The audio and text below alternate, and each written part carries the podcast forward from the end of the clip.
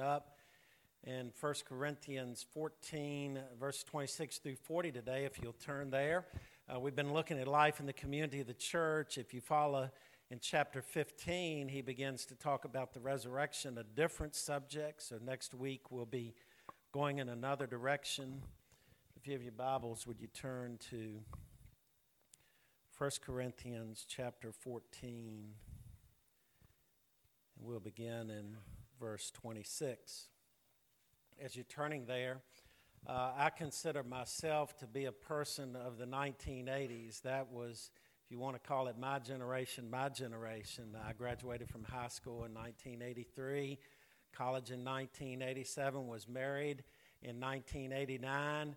And so there are a lot of fond memories of that decade. That was sort of my generation. So I sort of looked at the 1980s, some of the amazing things that happened during that decade. A number of it in the area of research. The first permanent artificial heart was developed in 1980. DNA testing came to be in the 1980s, and what an advantage that has been in investigating things and identifying things. Compact discs, they may be old to a lot of you. I still love my CDs, but they came in the 1980s. Disposable contact lens. You didn't have to worry about finding that lens that fell out somewhere and having to buy an expensive pair. You could just throw a pair away and replace them very soon. There were a lot of technological inventions in the 80s, but then there was fashion. There was the big hair of the 1980s.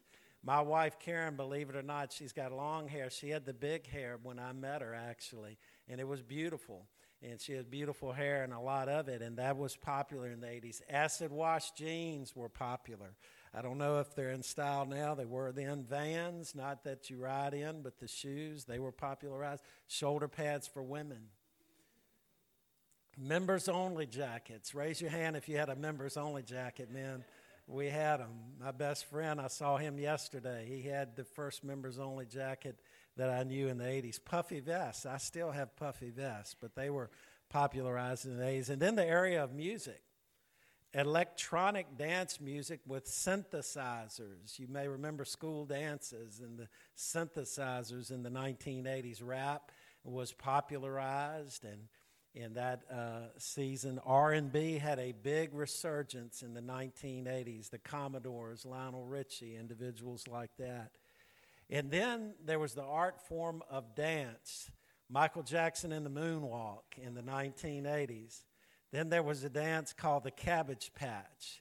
And basically, for those of you who are old school, it's like churning butter and trying to shake your hips at the same time. Don't worry, I'm not going to try to do that.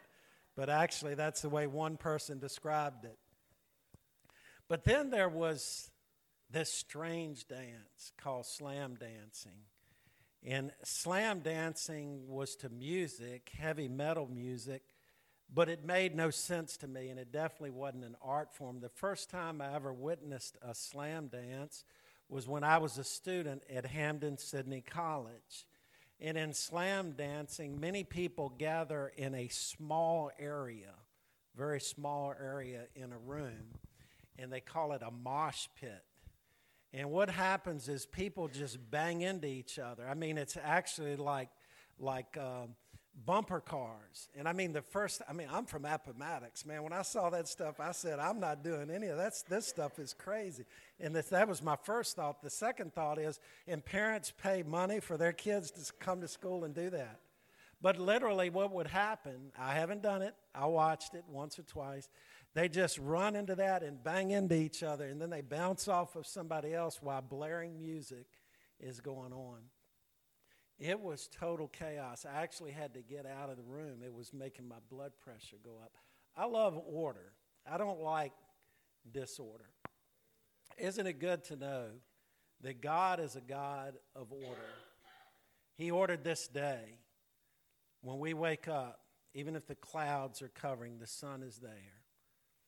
He ordered the days of creation, very structured.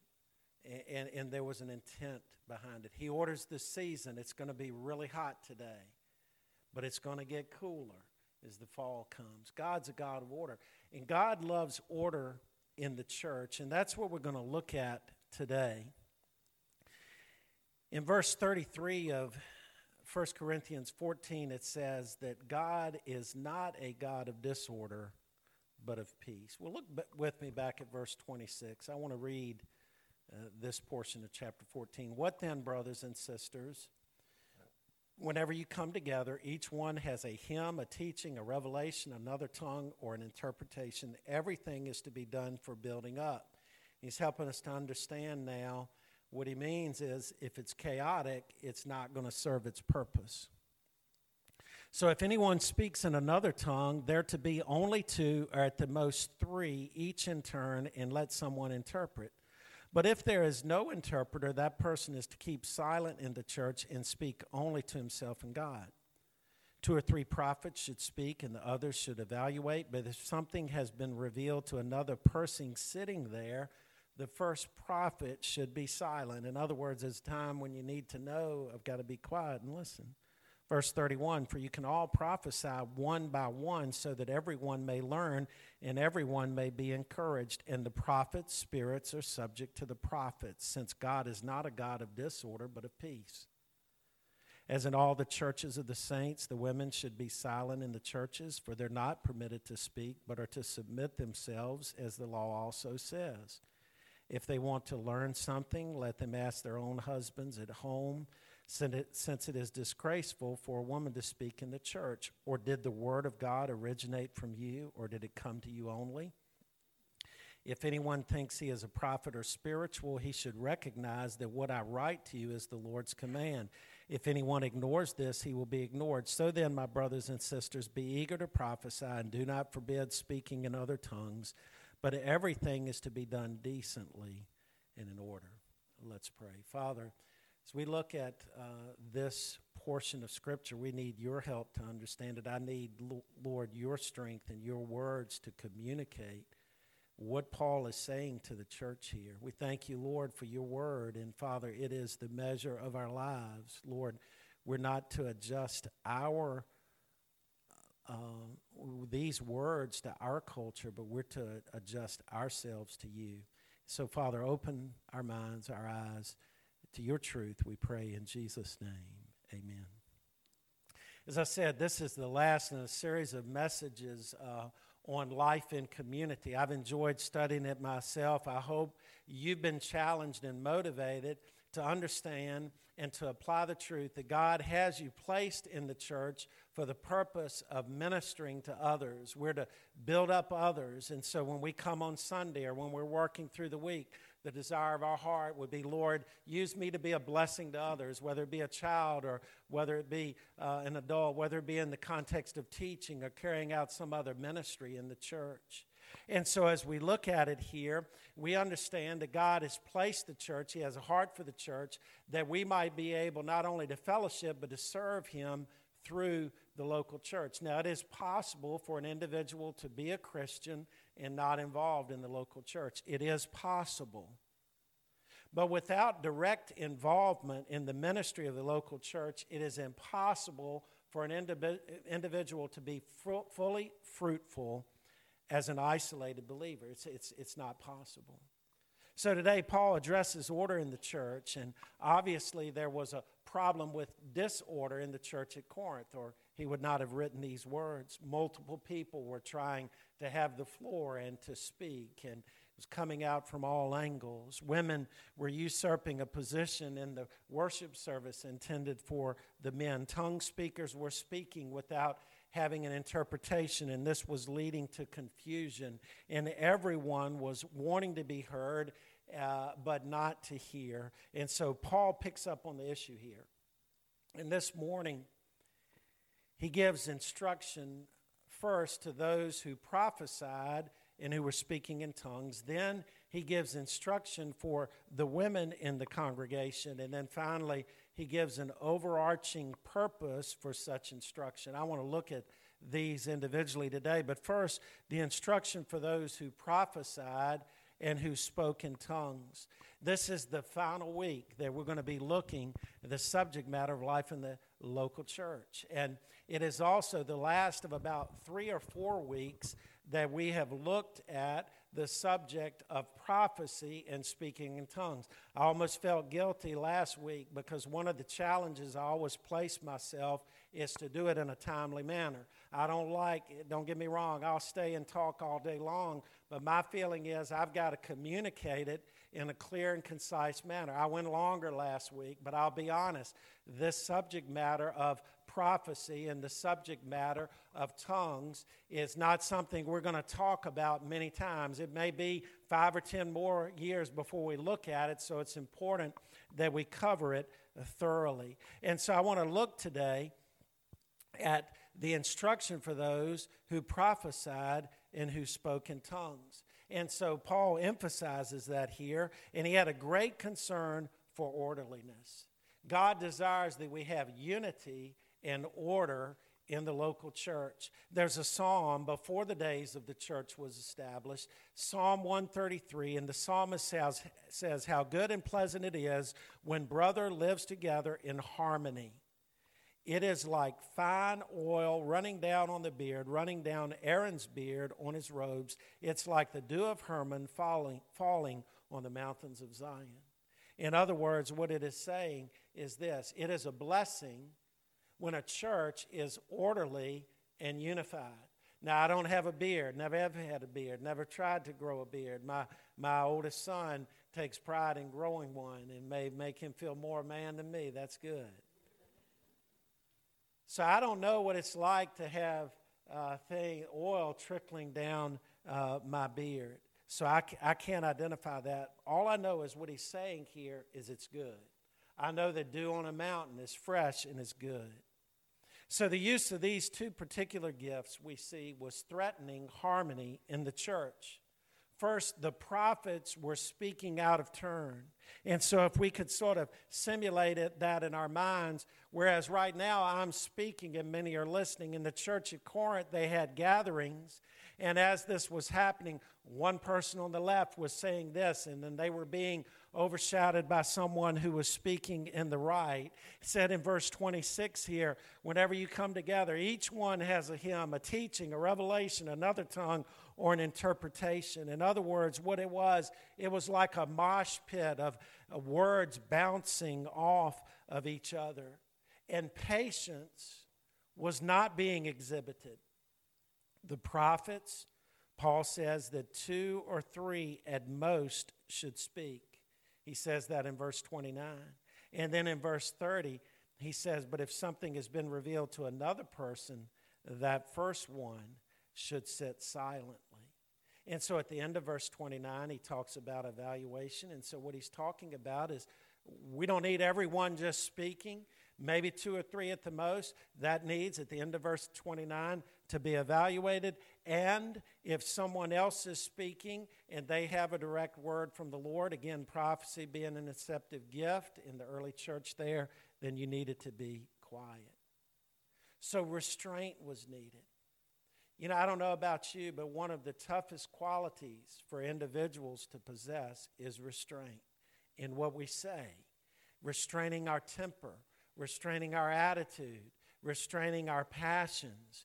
But restraint is a sign of spiritual maturity, and restraint was needed in that time. When everyone had a word, when everyone had a message, everyone had a song, Paul is saying, restrain yourselves. It can be done. Look at verse 32. And the prophets' spirits are subject to the prophets. So it wasn't that a prophet could just say, I can't help it. God has told me this. Everybody's got to hear it. And with great self-importance to say it, Paul's saying, no, the prophet's spirit is in a sense restrained or subject to it. In other words, he's saying you can practice self-control. You're not just some inanimate object that's passively involved in the process of speaking God's word, but you're an active agent. And in the life of the church, there's a time, even if you have that word, it may not be the right time to do it. You need to stop. You need to allow someone else to speak. And so what he says in verse 31 is you can carry out your ministry, but one by one, so that everyone may learn and everyone may be encouraged. I don't know about you, but being a preacher and teacher, I love to teach. I love to communicate what God is speaking to me. But it's very important for me to listen to someone else, because if all I share is what I gain, that I may miss a blessing. And so not only was there disorder, but it was inhibiting the growth of the church there. And so what was emphasized by Paul is yield what you feel to be your rights or what you're entitled to, yield it for the good of the church. Now, how does that apply today? Because we've already talked about the gift of prophecy was an inceptive gift at the beginning of the establishment of the church. Now we have the written word of God. People may expound the word of God, but they're not prophesying fresh revelation. God's word speaks against that. And many of the cults in our day were started by individuals who call themselves prophets. The gift of tongues, we saw, was really not intended in this setting for the growth of the local church, but the purpose of tongues was as a sign for unbelievers so that they might realize the gospel is real. I can believe the gospel. And it was not just for those who would believe, but also for those who were Jews to understand, since the work of the gospel advancement was accompanied by signs, more people can come into the faith. But what was happening here is the prophets, one were speaking after another, and it was leading to chaos. And life in community calls us to restrain ourselves sometimes, many times. A good motto for life in the church was given by Paul to the Philippian church in Philippians 2:1. Everyone should look not only to his own interest, but the interest of others. When you come into the corporate gathering, is your desire, I want to receive a blessing, or I want to be a blessing. I think it's great to want to receive a blessing, but I will promise you, if your desire is to be a blessing, then what you receive will in turn be a blessing to you. But what was happening in that church was everyone was asserting himself or herself, and the church is not to be a disordered cacophony of self-important persons. Well, what about those who spoke in tongues? He says they were to yield and practice self-control. Now, this flies in the face of those who adhere to tongues being ecstatic utterances of just, I speak in the Spirit and I can't control it and it just happens. It's not what Paul's saying here. Paul's saying you can control it. Notice what he says in verse 27. He's saying if anyone speaks in another tongue, there to be only two or at the most three, each in turn and interpret. In other words, what he's saying, it's not you've got some ecstatic utterance and you can't control it and it's just pouring out and you're passively involved and it's going. No, what he's saying here is you can control it. Two or three at a time at most could speak, and each in turn. Not one over the other, but one doing and then the other. And added to that, if there's no interpreter, we see in verse 28, that person is to keep silent in the church and just to speak to himself and God. In other words, don't try to impress people with your tongue speaking, but if it's not done in an orderly way, in a way that's going to contribute to the order and the well-being of the church, then put a rest to it. And so as we look at it, there's the danger in the church for the gifts to become the focus. The prophet to say, I have a word. The tongue speaker to fascinate people. The women to say, I'm going to assert myself on this because I know what I'm talking about. But to be honest, it's God's inward work that demonstrates maturity. The fruit of the Spirit, love, joy, peace, patience, kindness, goodness, gentleness, faithfulness, self-control. That is the measure of spiritual maturity, not the outward work of the gifts of the Spirit. Does God use the gifts? Yes, He does. But we're not to be consumed by them. We're to focus on the giver. And then that moves us to the second part of the instruction for the women at the church in Corinth. When I first came to this series, somebody said, Rick, you know you're going there. I said, I know I am. So I went with my eyes open. That's the beautiful thing about God's word. When you preach verse by verse, chapter by chapter, you get to whatever comes next. You don't handpick. And don't get me wrong, there are times when I have messages that I may next week, in all likelihood, because it's a 1 or 2 week break before homecoming, I will speak directly on a subject. Right now I'm feeling work, talking just about work, about the Christian's attitude, about work ethic in this post-COVID or current COVID era or whatever. But in this series, one verse has come after the other. And so we move on into verse 33, the last part of the verse and following.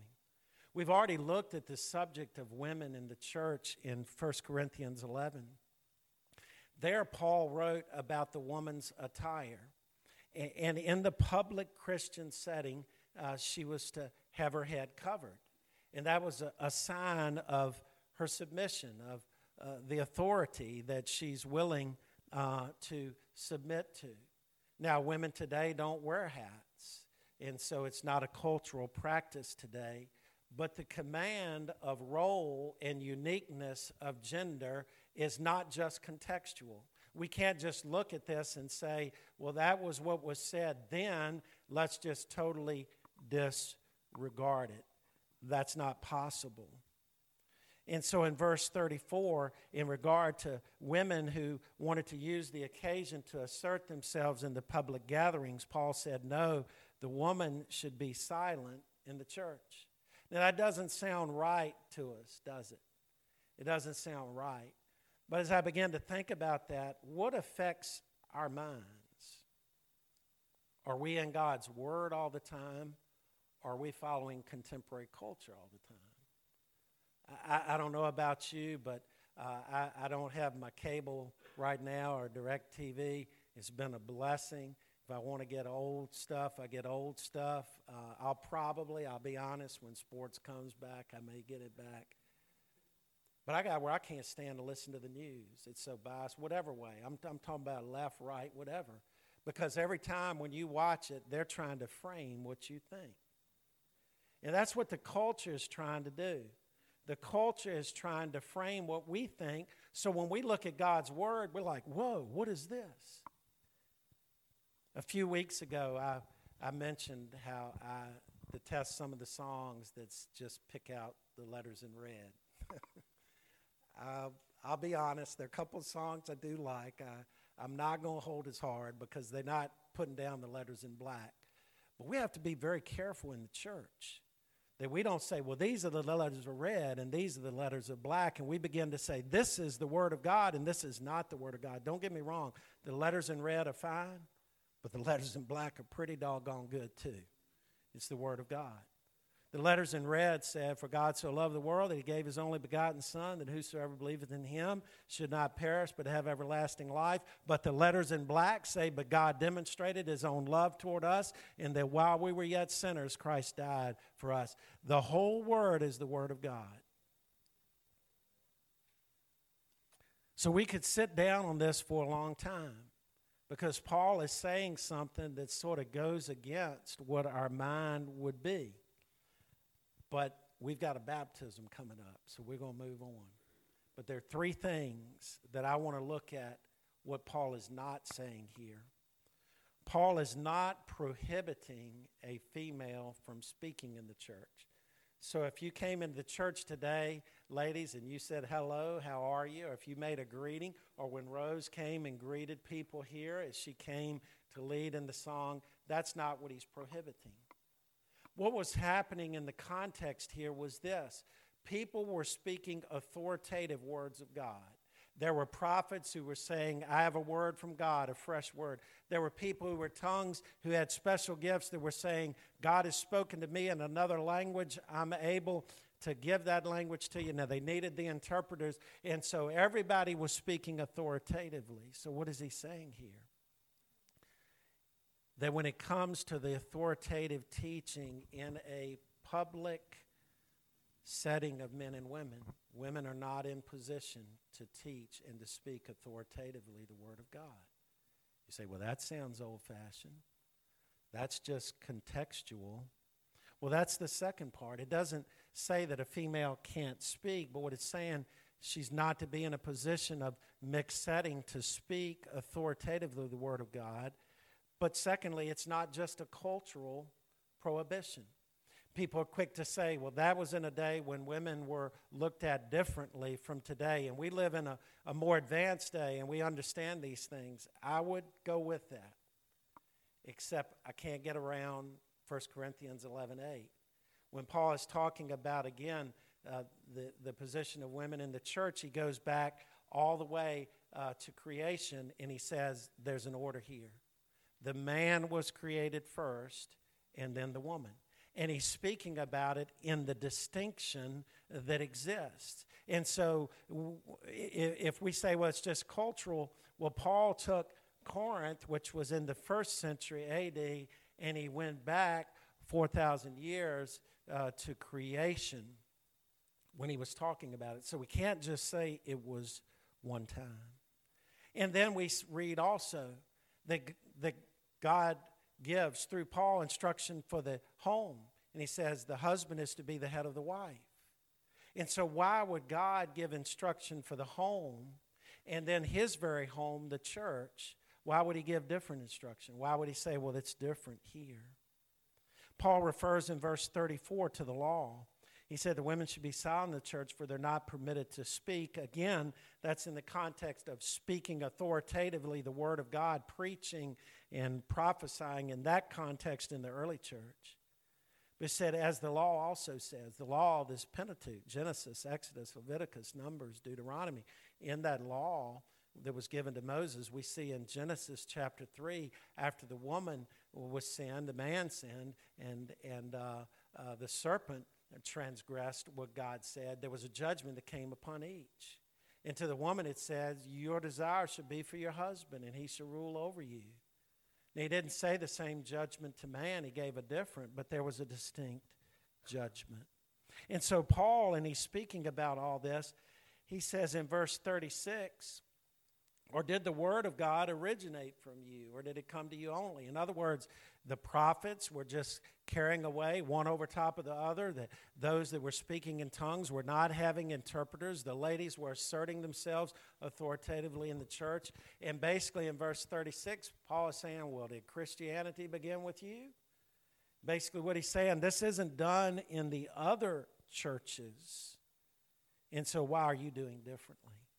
So it's not a prohibition against a woman speaking in the church, but it also is not just a cultural prohibition, as Paul goes back in this book to the time of creation in the fall.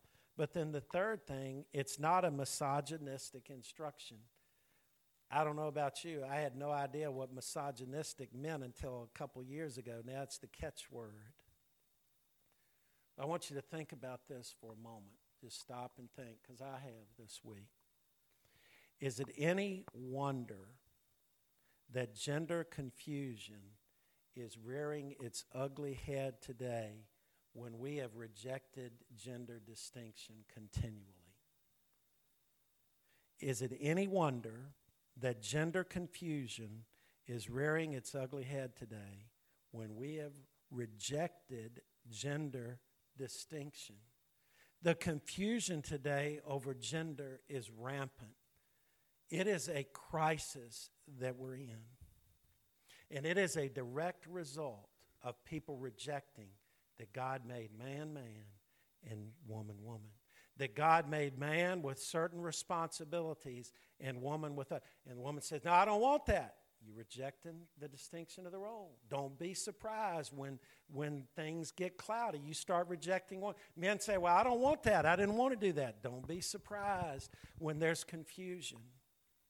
If there's a time to adhere to the word of God, it's today. So Paul moves on in verse 37. And speaking of all of this, the women who were asserting authority in the teaching of the word, in speaking in the instruction time for the ones who were prophesying, the ones speaking in tongues, he thinks, okay, now if anyone is a prophet or spiritual, he should recognize that what I write to you is the Lord's command. What's he saying? I love the words in black. He's saying this is the word of God. It's the command of God. All right? What I say to you is not my opinion. This is the apostle speaking on apostolic authority, the word of God. So he said you should recognize it as the Lord's command, but if you ignore this, he will be ignored. In other words, if you reject this, then you're to be rejected in your voice in the ministry of the local church. So as we look at it again, and we talked about it when we were in 1 Corinthians 11, he's not speaking about the value of a person. There's no male, female in regard to value, but he's speaking about the distinction in the role, that the role of the husband is to be the head spiritually in the home. He's not to relinquish that role. He's to be that. He's to lead in the church and the public assembly. Well, what's the overarching purpose for all of this instruction? In the midst of these three situations, the words of prophecy, the speaking in tongues, and the women speaking in the church, Paul says basically in verse 40, he summarizes it. He said everything's to be done decently and in an order. In other words, when someone comes into the church, they shouldn't be bouncing their head back and forth as people are speaking and wondering what. They shouldn't feel like I felt that one or two times when I saw slam dancing and I said, I don't want any part of that. I'm out of there. There should be order. For the person who says, well, I can't help it. It's an ecstatic utterance. I just have to let it out. I'm just a passive agent. The Holy Spirit's taking me away. That's not what God's word says. It says two or three, and that in order. So it's not some mindless thing, but he says the spirit of a prophet is subject to the prophet. And the same thing we might say in regard to speaking in tongues. You have control over what you do. You ever said the right thing at just the wrong time? It can happen. It can happen. Why is all of this important? We go back to summarizing everything. God gifts the church with individuals to build up the church. So the church is better with that individual than it would be without. Secondly, to lift up the Lord Jesus Christ. When the church is functioning well, when it's in order, when there's a joy in the church, when there's ministry, when it's built up, when the people who are carrying out the gifts are carrying them out in an orderly way, the way that God would have them to be, it becomes a testimony in its community. I wonder today, are you an agent of order and peace in the church? And then as we look at this broader 10-week series of messages, and as we close it, are you serving God for his glory, for the benefit of others? As we close, going into the fall, we're looking at Sunday school ministry. We're looking at ministry to children. I was sharing with our youth minister, Matt, last night. He hasn't been able to sit in a worship service in months. And I was saying, Matt, we got to find somebody each week that can be you, that can lead out. You get the material to them. You get that. Let them lead. And then you can be here with the youth some. You can come and go at that. But I'll be honest, we can't do everything that God's called us to do here because we don't have enough people serving. We don't have enough. We don't have enough. We need more. We need more. Wouldn't it be sad to die and realize I wasted the best years of my life trying to make money, trying to make a name for myself, trying to be successful in sports, to be successful in business, to be successful, and then to stand before God and say, honestly, it just wasn't important to me. God, I'm sorry. I didn't have time. I had time to go to Dairy Queen on a 100-degree day, but I didn't have time to put into serving the children, serving the youth, helping to carry out the ministry of the church. This is a body. We need to serve him in order as God places it, as he desires. Let's pray. Father, as we look to your word today, we thank you for it. Lord, it's a hot day. We're thankful we can be in this comfortable building.